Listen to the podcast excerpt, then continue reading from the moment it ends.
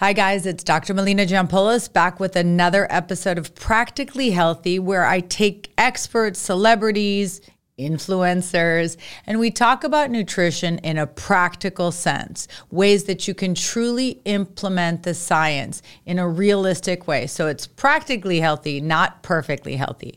And my guest today, I've actually known for a long time. My guest we met on Larry King at least a decade ago, I think. Well, when he was still alive. Maybe two decades.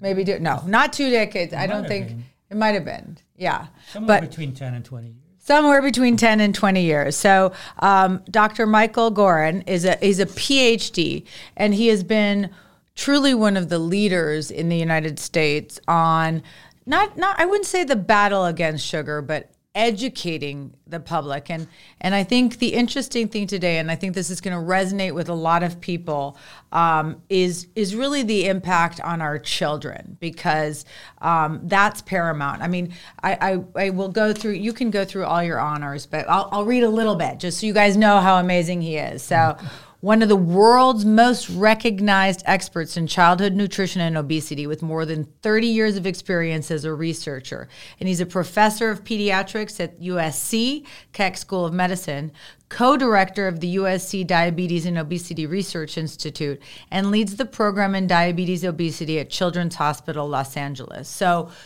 credentials, yes, not just an influencer. This is an actual expert. So, let's just thank you so much for being a, with us today. It's so nice to see you um, in person too. And and the book Sugar Proof is outstanding and, and really a, a tool. So let's jump right in and and what what got you interested in the dangers of sugar in the first place and then what led to this book because i know this is you've been talking about doing this for a while I, that i do remember so let's jump right in with yeah. uh, your sugar history, your sweet history. Thank you. yeah, thanks for thanks for inviting me on your show. It's nice to connect with you after a while. Uh, yes, yeah, so it's really been a journey that's been, as I talk about in the book, driven by the data. So, as you mentioned, I've been doing the research for over 30 years. Not many people are reading the research papers. It takes years and years, maybe decades, for research to actually get into practice. And uh, the data, the studies just, we were looking at diet in general and what factors of the diet affected children's health and their long term disease risk.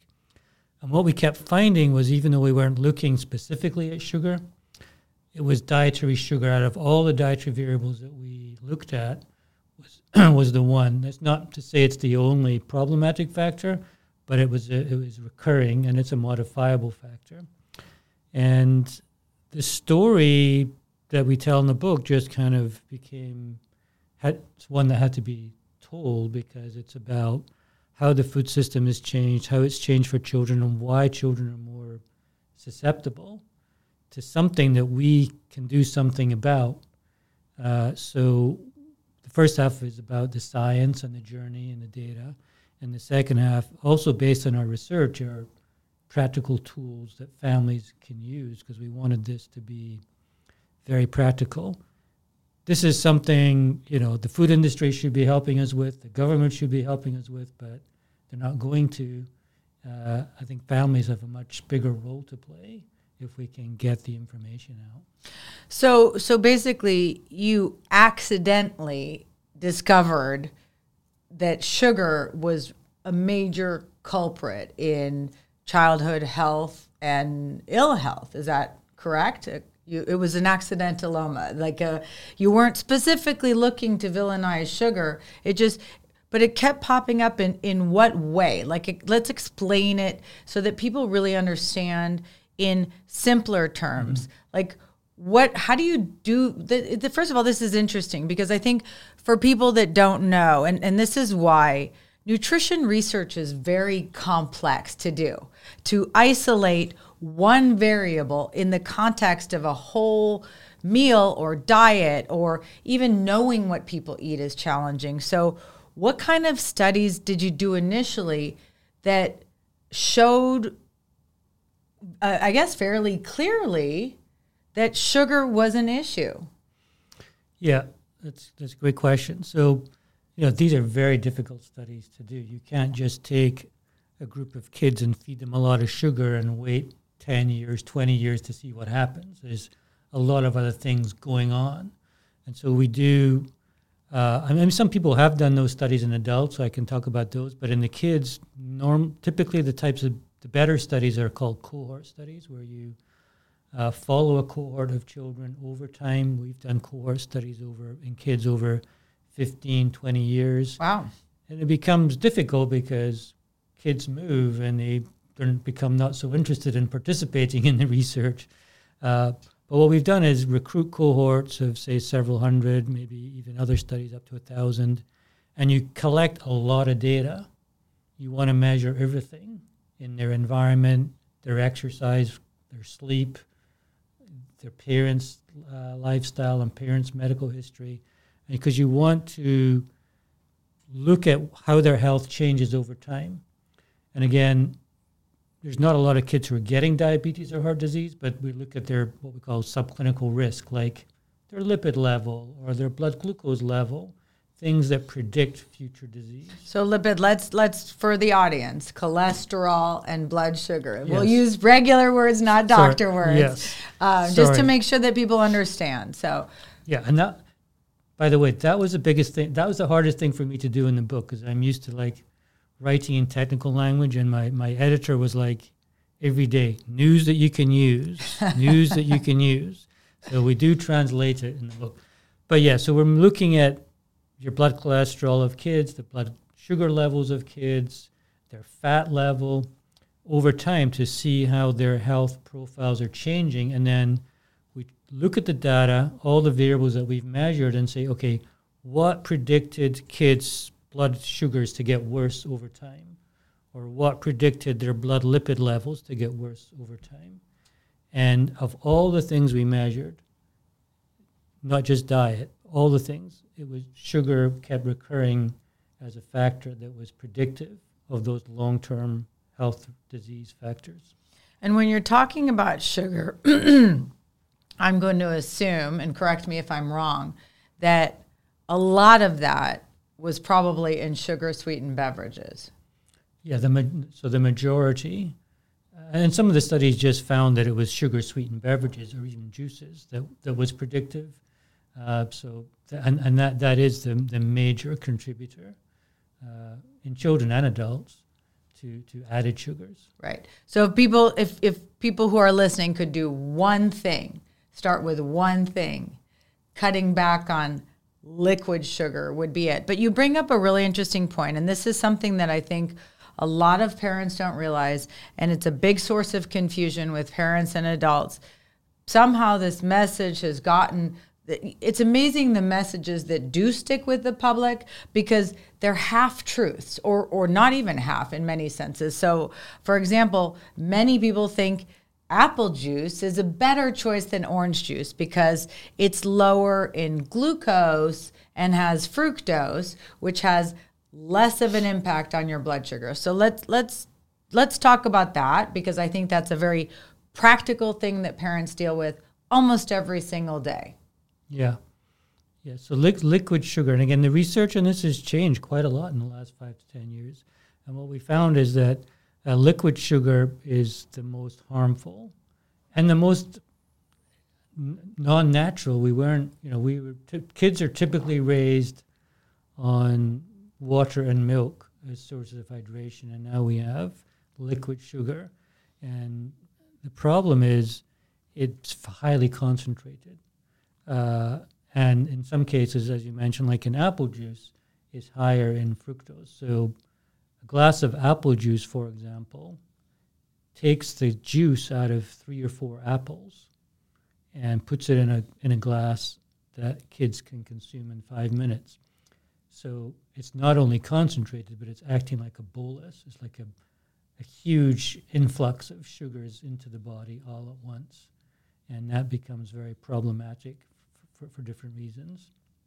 And it doesn't, the, I mean, the other thing is that it doesn't have the fiber component of eating four apples so that the impact on, you know, it, it, it, it doesn't, the digestion isn't slowed at all. The liquid Yeah. form, I mean, in some cases it's good, like having a protein shake post workout in a liquid form makes it more bioavailable to your muscles.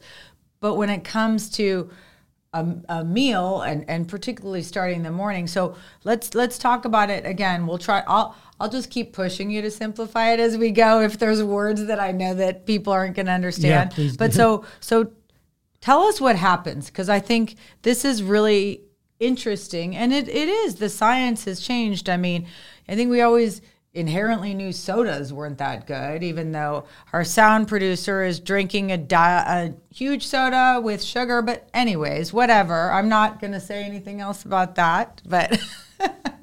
so tell us what happens this bolus so a bolus is like a massive dose you know mm-hmm. like if you give an iv bolus of something you're really trying to get an effect so what is the effect that we're getting with this bolus of apple juice that parents think oh i'm giving my kids fruit in the morning i'm doing or with dinner instead of cola i'm doing a really good thing Yeah, so like you said, it's it. First of all, not only is it concentrated sugars, but you've thrown away all the good stuff. You've thrown away all the fiber down the sink or in the trash, uh, so you're not getting the fiber. And that fiber does slow down the absorption. And so what what's happening is there's a very large intake of, of fructose. And here's another thing: apple juice. Most of the sugars in apple juice are fructose. Now, probably everybody knows about high fructose corn syrup, yep right? Apple juice has more fructose than high fructose corn syrup. So it's it's, it's like it's high fructose fruit juice, okay? And and the fructose is problematic because um, first of all, okay, let me back up a minute. Regular sugar is fructose connected to glucose to to 50 50 pretty much 50-50, table yeah. sugar yeah the glucose is used for energy in the body. All your cells of your body use the glucose for energy. Fructose is not used for directly for energy. The body can convert a small amount of it into glucose, but most of the fructose is cleared by the liver. The job of the liver is to take things out of the blood that it doesn't want drugs, toxins, alcohol, fructose. It handles fructose just like those other things. So it takes that fructose out of the blood and it converts it into fat. Uh, and that metabolic pathway, that process, is produces inflammatory molecules. like like what Ur- uric acid, for example. so uric acid is considered an inflammatory molecule Yes. Okay that's new to me wow. See when you have actual experts on even doctors can learn something. So this is this is i didn't realize i mean i knew it was linked to metabolic syndrome which is you know excess but very closely linked probably to fructose consumption and liver fat but i didn't realize it was considered uh, an inflammatory molecule. Also, the source of gout. yeah right that i that i knew that i so- learned in med school i remember that so But many people would associate gout with like meat and right al- alcohol Alcohol. right Also, fructose, same reason as alcohol. so, alcohol damages the liver. Fructose also damages the liver. So, now non alcoholic fatty liver disease is the main dominant form of liver disease. No, nothing to do with alcohol. Right, and I actually see that a lot in my practice. It's mm-hmm. linked to excess belly fat. So anybody who has a waist circumference more than 35 inches for women, more than 40 inches for men, probably has some component of liver fat. So when when your child let's let's break it down. Your child drinks that. And the other thing that is I don't I should have some serving size, but the other thing is that the size of our juice glass. Do you remember the old juice glasses that mm-hmm. were like what? Four ounces? Yeah. And now it's eight bottles of 12 so so what is happening? Our kids are drinking this in the morning or for dinner. The fructose is going straight to the liver. Mm-hmm. It and especially in the context of i would say excess caloric consumption it's going to be stored as fat all in the liver or does it distributed through the body So, a small amount of it is retained in the liver. um, and that can build up over time. And some people are more uh, at risk for retaining it in the liver, and that's what will cause non-alcoholic fatty liver disease and eventually destruction of the liver which is a rapidly increasing disease. It is. It's it's becoming. It's surpassing alcoholism. Non and I see this in my weight ob- uh, adult obesity practice. I see non-alcoholic f- fatty liver disease all the time, and and it's you know it is the leading cause of cirrhosis now. It's overcome, although maybe with the pandemic, it's they've caught up because of the excess drinking. But um, but, but the, the, rest of the lipids, so that, that's only some cholesterol. The, the, rest is released as cholesterol or or, or other um, lipid-like molecules that uh, basically is a hallmark of risk for heart disease. So this is where we discovered the link between soda intake, juice intake, and heart disease. And, and in fact, that link is quite well established now. But when you talk about juice, let's just back up because, and this is, you know, you're educating me too. What about orange juice? Because I've read some studies that orange juice, maybe because of the flavonoids and all the plant based nutrients, is actually associated with a decreased risk. Do you think that's more, uh, uh, you know, byproduct of the study design that people who drink a small glass of orange juice a day may be healthier? Or what's your thoughts on orange juice? Yeah, I mean, if you were to, if you had to, if you were forcing me to stack them up in a in a hierarchy, I'm you forcing know, you. Yeah, Okay, then mm-hmm. um, yeah, orange juice is probably on the healthier side of apple juice, especially if it's um, got the pulp in, because there you haven't you're getting the fiber. Right. Um, whereas in the apple juice, in almost all cases, it's eliminated or thrown away. Right. Uh, so yeah, you do have some benefits, and it's lower in fructose. So apple juice is about 70%, maybe higher. Fructose, orange juice is about 50-50, so it's similar to the ratio in regular sugar. So kids are just drinking a glass of table sugar when they're drinking orange juice and they're drinking it. No. So what about? I mean, fiber. Yeah. yeah. What? Ab- well, of course, what kids drink? My kids will not touch orange juice with pulp. So um, I know my, that's yeah yours too. Yeah. If, even if I'm squeezing it, they want me to like like put it through a sieve. Yeah. So what about like? I mean, and I'm probably gonna get. Uh, you know, what about pomegranate juice? What do you think about that? Because they've done a really aggressive job of marketing it as something that reduces your risk of heart disease. Do you have any thoughts on that? Yeah, I, I don't, I don't know the specific uh, sugar composition offhand on pomegranate juice, but I mean, it does have, well, all fruit ju- juices will, will have phytonutrients, and in pomegranate juice, there's one particular nutrient that's supposed to be of benefit. Yeah. Uh, and there are some studies on it that I right. think are quite good, but that doesn't mean to say you can go out and drink, you know, glasses of pomegranate juice every day. Right. So so we know that liquid sugar is is bad.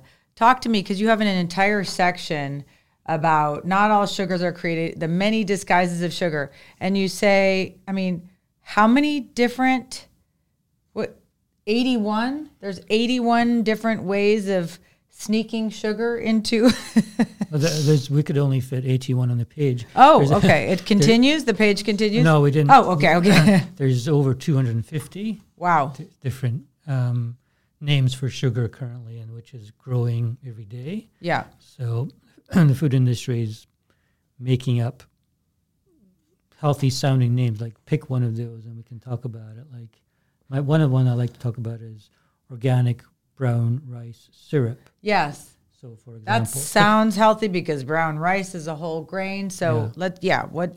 But you know, it's organic, it's brown rice, but it's really at the end of the day, that's the same as corn syrup because you could say corn syrup is organic yellow corn syrup, right?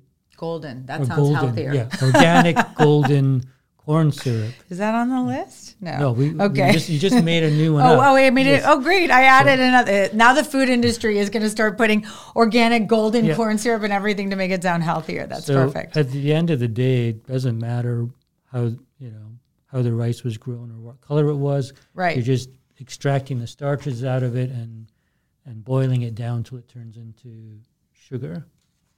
But that so that brings up something that I was thinking of as I was browsing this is I mean, you know, I, I think in many cases, refined grains have the same impact, but I mean, the difference maybe is that because they're highly refined carb, simple carbohydrates, and I know like white rice is as high glycemic. Is there between because of the liquid does that that slows the digestion, or or what what's the difference between drinking your sugar or because I think of white rice as basically just little sugar pellets because it turns into sugar so quickly in the body. But what's what's the difference between eating sugar and drinking sugar? Yeah, you're exactly right. So white rice, any white simple starches, those are rapidly broken down into into uh, sugar in the same way. They're uh, they're all uh, glucose based starches. Um, typically, we don't consume them by themselves, though. So um, you, you, you know, typically you'll be having rice with veggies or with, with, with, with a protein source. So, and there's a lot, this, the science is evolving rapidly on glycemic index and how we, you know, food combinations right. can, can make an impact. So you, you can, you can reduce the, the glycemic impact of rice by uh, having it with protein right. or having or it with fiber. But juices or sodas, on the other hand, are pretty much just all sugar. Yeah. No, it's funny. It's rapidly evolving. I've been talking about that for 15 years. Food combining with my patients that is not, yeah. you can't look at nutrients in isolation at all, except for liquid sugar. I really do think that that one has a class of its own. There was a really cool graph that you did.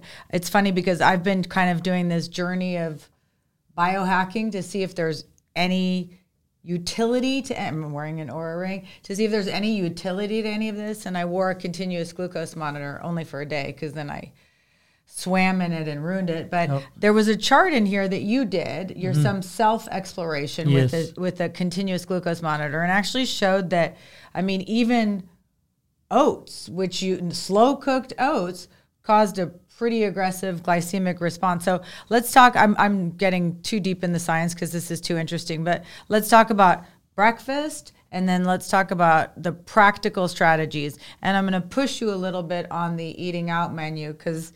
Uh, but let's talk about breakfast okay. first because that really is even for adults and this is an important conversation yes, your book is focused on children, but it's the, you know, children become adults and then I have to deal with the same problems that you do. And, and it's starting earlier and earlier, by the way. I mean, I think I'm seeing more pre-diabetes in like children as young as six years old. And clearly there's a mm-hmm. genetic component, but there's also a very strong diet component. So let's let's talk about breakfast and and kind of how we may be setting up. Our, I was I was actually looking at all the sugar accumulating in my children's breakfast this morning and feeling a little guilty. But let's talk about that. What are we What are we doing? What can we do? What's the really negative effect in terms of children, their performance, their yeah. mood? What What? Give us some insight yeah, on yeah. that. Yeah, and and we don't want parents to feel guilty either, but we we want parents to feel empowered to make little changes. You know, this this could be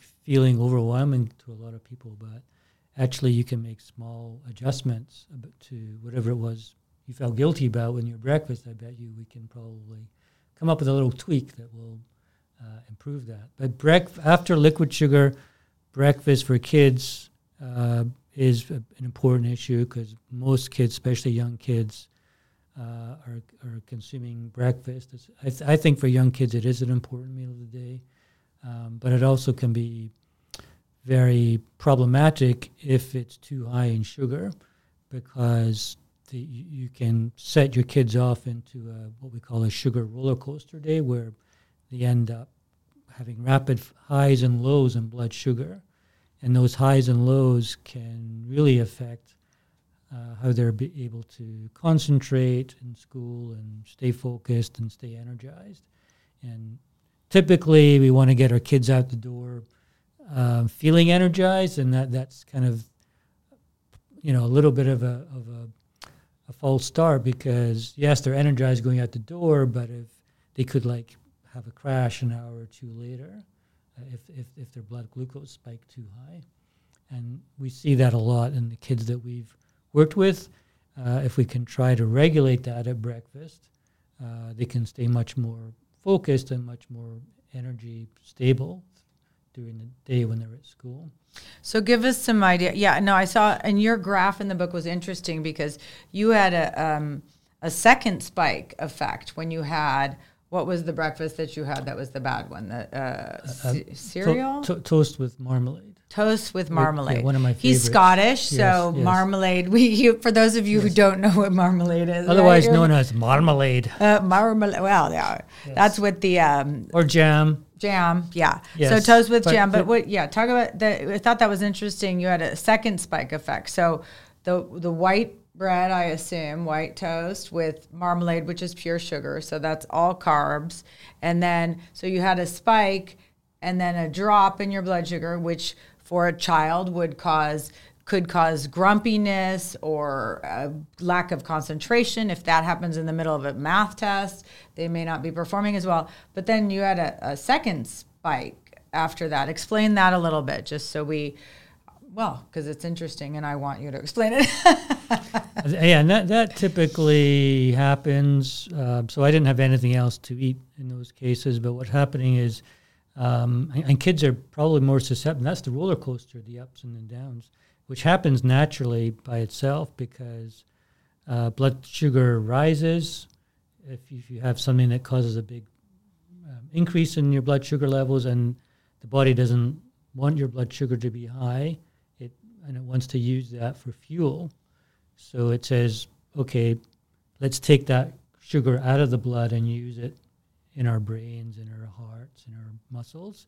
It takes it out, but oftentimes if it spikes high, it takes it out too efficiently. And, and kids are very efficient. If you can imagine kids being very efficient at extracting energy from the blood because their bodies are growing and they need it. And so then it goes down low. That's called hypoglycemia, low blood glucose. You get cranky and moody, like you said. And so the at that point, the body can, even if you don't eat anything else, the the body will make more sugar and it will come up because it's making it. right. Um, but the typical response is you if if you have a kid and you see them crashing and they're rolling around the floor, you'll feed them something else and then they'll go back up. Right. You'll feed them a glass of orange juice. Yeah. so that you rescue that with with the orange juice, but then you've just kind of perpetuated the cycle of Right. ups and downs. Yeah, that um, it's that's a very important point. I think I, I say it with adults too. I think like if if you have a, lunch for me, if I have a lunch that's very high in carbohydrates, I crash a couple hours afterwards, and then you're. I, I explain this to. be- I feel like you're chasing your blood sugar all day. That's what's happening, and that's a really and and unfortunately, as you get older, that ability, that kind of metabolic flexibility where your body does respond well to insulin that diminishes over time. And the more time that happens the more stressful it is mm. and the more likely it is to lead to prediabetes and diabetes. So so let's talk about so what what's some breakfast breakfast tips and then strategies in general for for busy moms that are running out the, and dads that busy are running dads, yeah, busy so I mean- busy people. Yeah. So you know, for for breakfast, we have a lot of different thoughts on that. And so, f in example we just talked about, we can talk about your kids too. But for me, on that day, it was uh, to- toast, um, sour, which was a sourdough toast. So I was starting off with a decent base. Watch out for breads because breads do have sugar in them, but sourdough is pretty good. Um, what you put on it, because I do like toast in the morning. I had some this morning before I came here, actually. Um, but it depends what you put on it. right So you don't have. There's no rule that says you have to put jam on toast. Uh, you can just put butter or nut butter for a kid, or ricotta cheese, or cheese itself, or eggs that's or what you did in your research You scrambled eggs, which I love. So, or, or my my daughter likes an egg white in the morning. She for some reason doesn't like the egg yolk, so I just fry an egg white and put it on toast for her. Uh, so what you combine is what we were talking about earlier. That combination. Not only is it protein, which is good and healthy, but it helps uh, flatten the curve right you don't get as big of a glucose spike in blood, and the more you can stabilize that blood glucose, the more focused, stable, concentrated energy your kids will have in the morning. Yeah, so my kids this morning, I, th- I think I did okay, although my husband made the breakfast. But whole grain waffles, not not ideal, but um, but yeah, I, I'm okay with that with peanut butter. And and they actually don't really like syrup, which is great. And then Yeah. a glass of milk. Let's talk about this. Is an interesting topic too. Before we get, I, we're going to run out of time because I talked too much, but that's okay.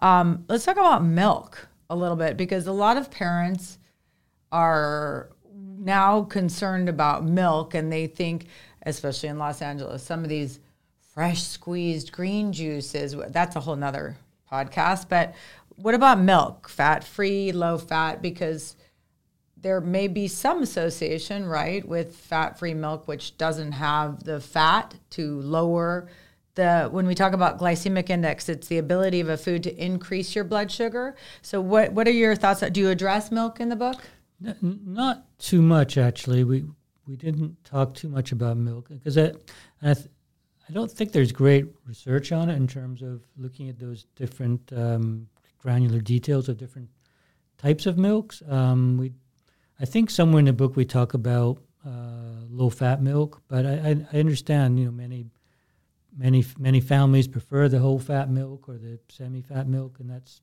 that's also fine. I, I think I'm not so sure those details are that important. I think the bigger thing to look out for is flavored milks, yeah which are you know have a lot of sugar added to them because milk has the natural sugar from the lactose, which is fine.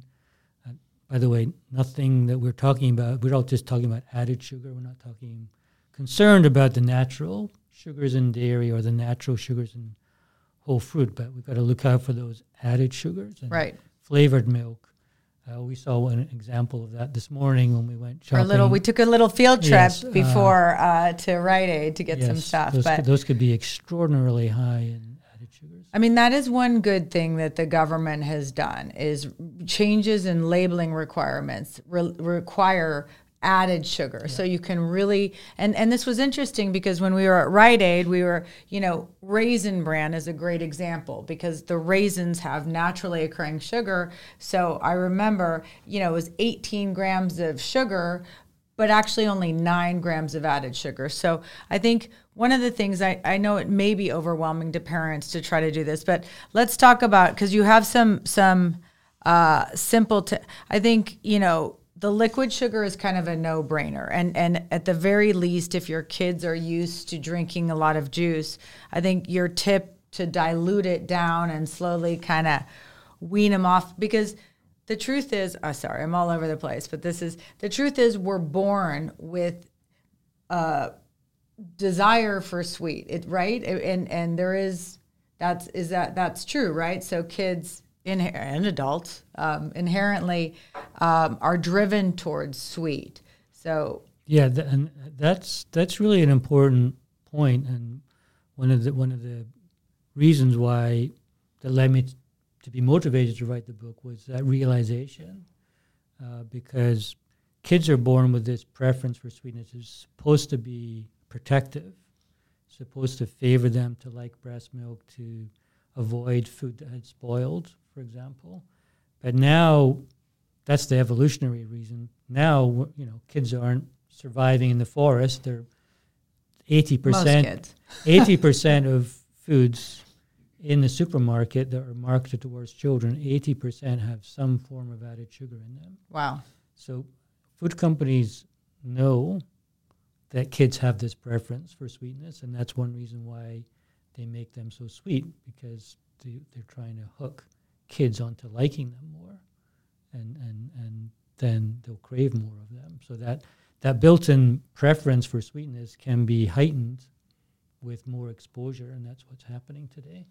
So lessening the exposure. So what are some other tips? Let's as we as we wrap up. We don't have too much time left, but um, you know, I some of this like I, I I agree with some of it. Um, so let's talk about let's talk about some of your strategies, and then I'm going to challenge you a little bit on the eating out thing because I think it's definitely correct. I'm just not sure how realistic and practical it is as a course, mom. of so, course, yeah. what are give us some of the top strategies for um, sugar proofing, as you call it, uh, your you know lifestyle and diet? Yeah, so we, came up with the name sugar proof because it's a bit like baby proofing. Like if you bring your baby home from the hospital, you're going to baby proof your house, right? So you want to cover up the sockets and put up gates and all that. And now with the way the food world is working and kids are just bombarded with stuff all day long, we have to sugar proof. We have to make them protected. We have to protect our house. So like all begins in the house. You know, don't so the best the best way to reduce soda consumption is not bring it into the house. Now, doesn't mean to say we can prevent kids from eating drinking soda. They're going to have it, and, and my kids do every once in a while, and that's that's fine. But don't bring it into the house. Same with juice. Um, so not even orange juice in the morning. I'm, I'm a little on the fence on that. I think that's probably okay. I mean, I'm not going. You know, we we we don't take we don't take a very strict line on this. We don't yeah. want to be over authoritative on it. I right. think a lot of this stuff is very personal. Yeah. And a lot of it is very um, contextually driven. Right. Families are different. They have different values and different needs, and that's that's fine. So right. we want to try and just work with that and help moms and dads and kids make healthier choices for whatever works. I'll tell you context. what I do in in my house um, is I still serve my kids juice out of my son's toddler glasses. So for me, that built and I only give them orange juice if they're having a protein based breakfast and fat. I don't do it so if they're having cereal, they're not having a glass of orange juice on the side, which is kind of a historically, mm. you know, the corn flakes and the orange juice yep. and you go to school and then you crash and i don't even know how that worked but um, so that's personally what i do so, so some this, of those food rules work well so, yeah. so if you have some you know and again it can be very contextual and very personal but that that's a good food rule right you can yeah. have juice but not if you're having the carbohydrate or the, the dessert that's what we do in our house because i love dessert just like everybody else um, we have what we call mini d mini dessert night so a small piece of something served with a cup of tea or herbal tea or whatever, and it's kind of a, a family gathering, a ritual thing. So it's not just, you know, grabbing a big slice of cake or a big slice of pie, which I love, but I think, you know, serve it on a, on a small plate. Those studies show that you'll, uh, if you serve it on a smaller plate, it'll feel more appropriate, it'll feel adequate and perfectly um, reasonable. Yeah. So, what are some other ways we can sugar proof our houses for? Yeah, another thing we didn't. Lives. Yeah, another thing we didn't talk about are these all these hidden sugars. Yeah. so, you know, go to the pantry and look, check out, you know, your staples like nut butter, tomato sauce, ketchup, crackers, bread, yogurts. These types of foods can have what we call hidden sugars. Sugar right. lurking in places that it doesn't need to be. There's plenty of nut butters and pasta sauces and ketchups and yogurts that taste great, but don't have the hidden sugar. if you if, if you make those substitutions, you're doing yourself a couple of favors. One, you're eliminating the sugar. Two, the reason the sugar is there, it's a little bit for taste, but it's a little bit to mask the taste of all the other um, additives that are probably in there.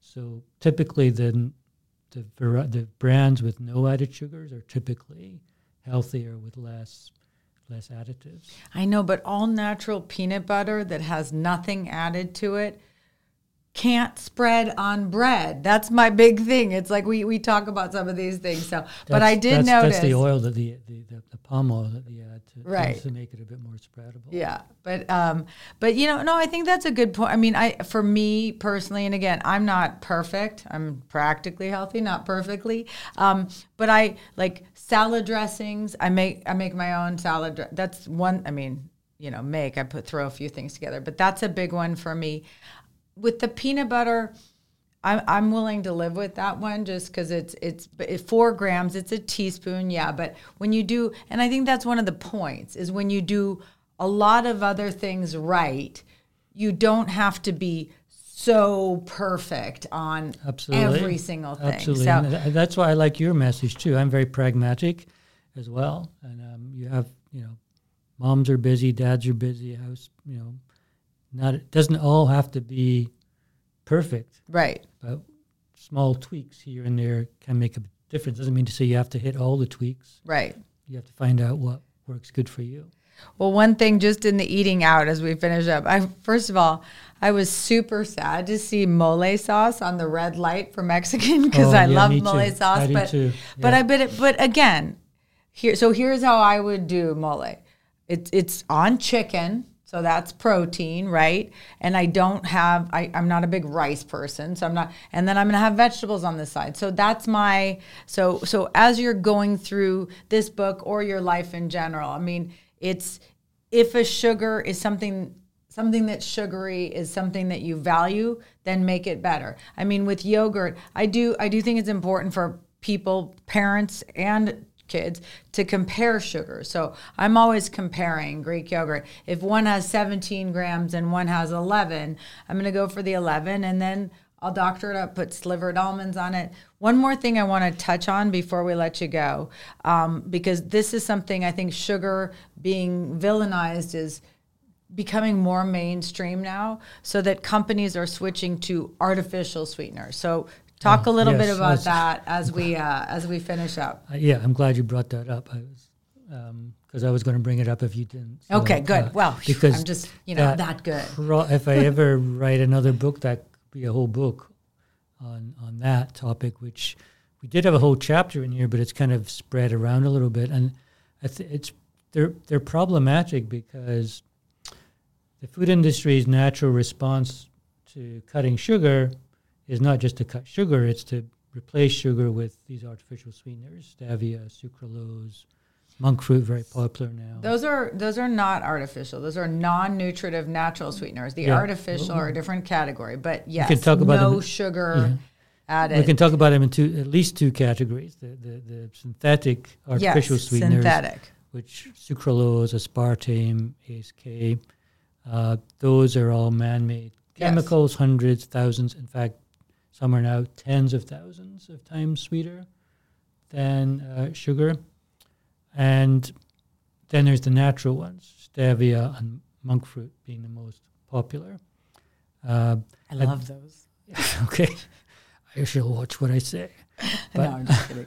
Um, yeah, I mean, I th- I think there's a couple of issues. So one is, especially for the for the uh, artificial ones, Yeah.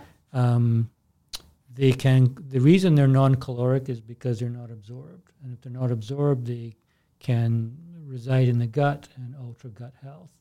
Sugar alcohols would be in the same category. Sugar alcohols um, cause a lot of GI problems. Uh, many they have very different taste profiles. Some are rapidly onset, some are long lasting, and they're used in different combinations. The natural ones, they are natural, but you know, so is tobacco, so is sugar, so are a lot of things. That doesn't give them a free pass, right? Um,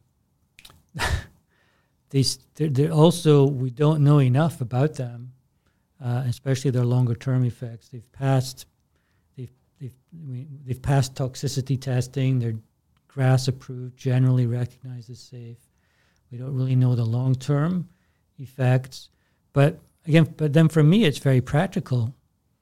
Uh, here's an example. My wife just came home the other day with my. Actually, she took my daughter to the grocery store. Came home with a granola, looked good, apple cinnamon crunch. I look. It said no added sugar in the front, so I said, I, I'm pretty sure this has something in it. Had stevia in it. My daughter opened it, and it didn't taste good.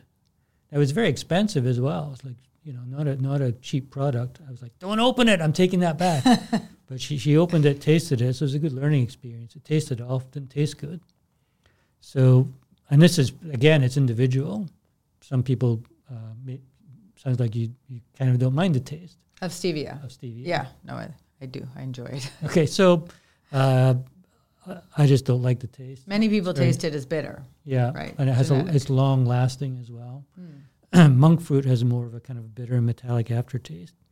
So I just uh, I just don't like the taste of it. So I, I would rather just, for example, if I'm making cookies, am I going to use stevia or monk fruit in there, or shall I just make the recipe and use half the sugar. That's what I do. I do do that. I use I don't use it in So- baking. I just use it in my coffee. yeah. So, yeah. So I mean, again, again, that's contextual. So if you're Right. just putting a little bit, it's probably better than putting a few teaspoons of sugar in your in, in your coffee every day. So, But artificial sugar, I uh, artificial sweeteners, I, I do have concerns about, especially for kids. Like you know, and and you're right. And this is where people need to understand how complex nutrition research is, because just because you show an association doesn't mean it's the cause. So these kids that are being given diet cola instead of regular cola tend to be more obese, but you know, is it that they were obese first and then their kids, or what's the cause and effect? But I do think the research is emerging on the gut microbiome and artificial sweeteners. And, and so, right now, at least, my efforts are more, you know, directed when I'm talking to parents about their kids. Having diet cola in the place of regular cola is probably not the answer. Plus, not the answer. these these what you said was a really good point these artificial sweeteners which can be 600 times or more sweeter um, the idea is to you know normalize our desire for sweets and if you're having something Right. that's 600 times sweeter when you have a beautiful juicy sweet strawberry it's not going to taste as sweet it, it's it's so i think it's it's priming our children for Yep. craving more sugar for needing Exactly. more sugar throughout the day it, it doesn't, yeah, and it certainly doesn't resolve that craving. And in fact, the studies show that adults and children who are habitually consuming, I'm not talking about a little bit in your tea or coffee, I'm talking about, you know, multiple uh, diet beverages per day. right Um, those individuals actually consume more calories throughout the day and more sugar throughout the day. So yes, you've you've actually consumed less sugar for the soda, right but you make it up and more throughout the day because of that craving. Right. And you've habituated a sense of craving of sweetness, so you end up like seeking it out elsewhere. Yeah, no, it's it's interesting the the sugar science. So I think we could go on a lot, um, but so your new book, no, your old book. This is the Same new version, new- same, same- book, same content. You can read that. So this is the old cover showing the bowl of sugar, which is no. I, I love the new cover. So the paperback came out uh, recently. We're not sure when this podcast is going to air.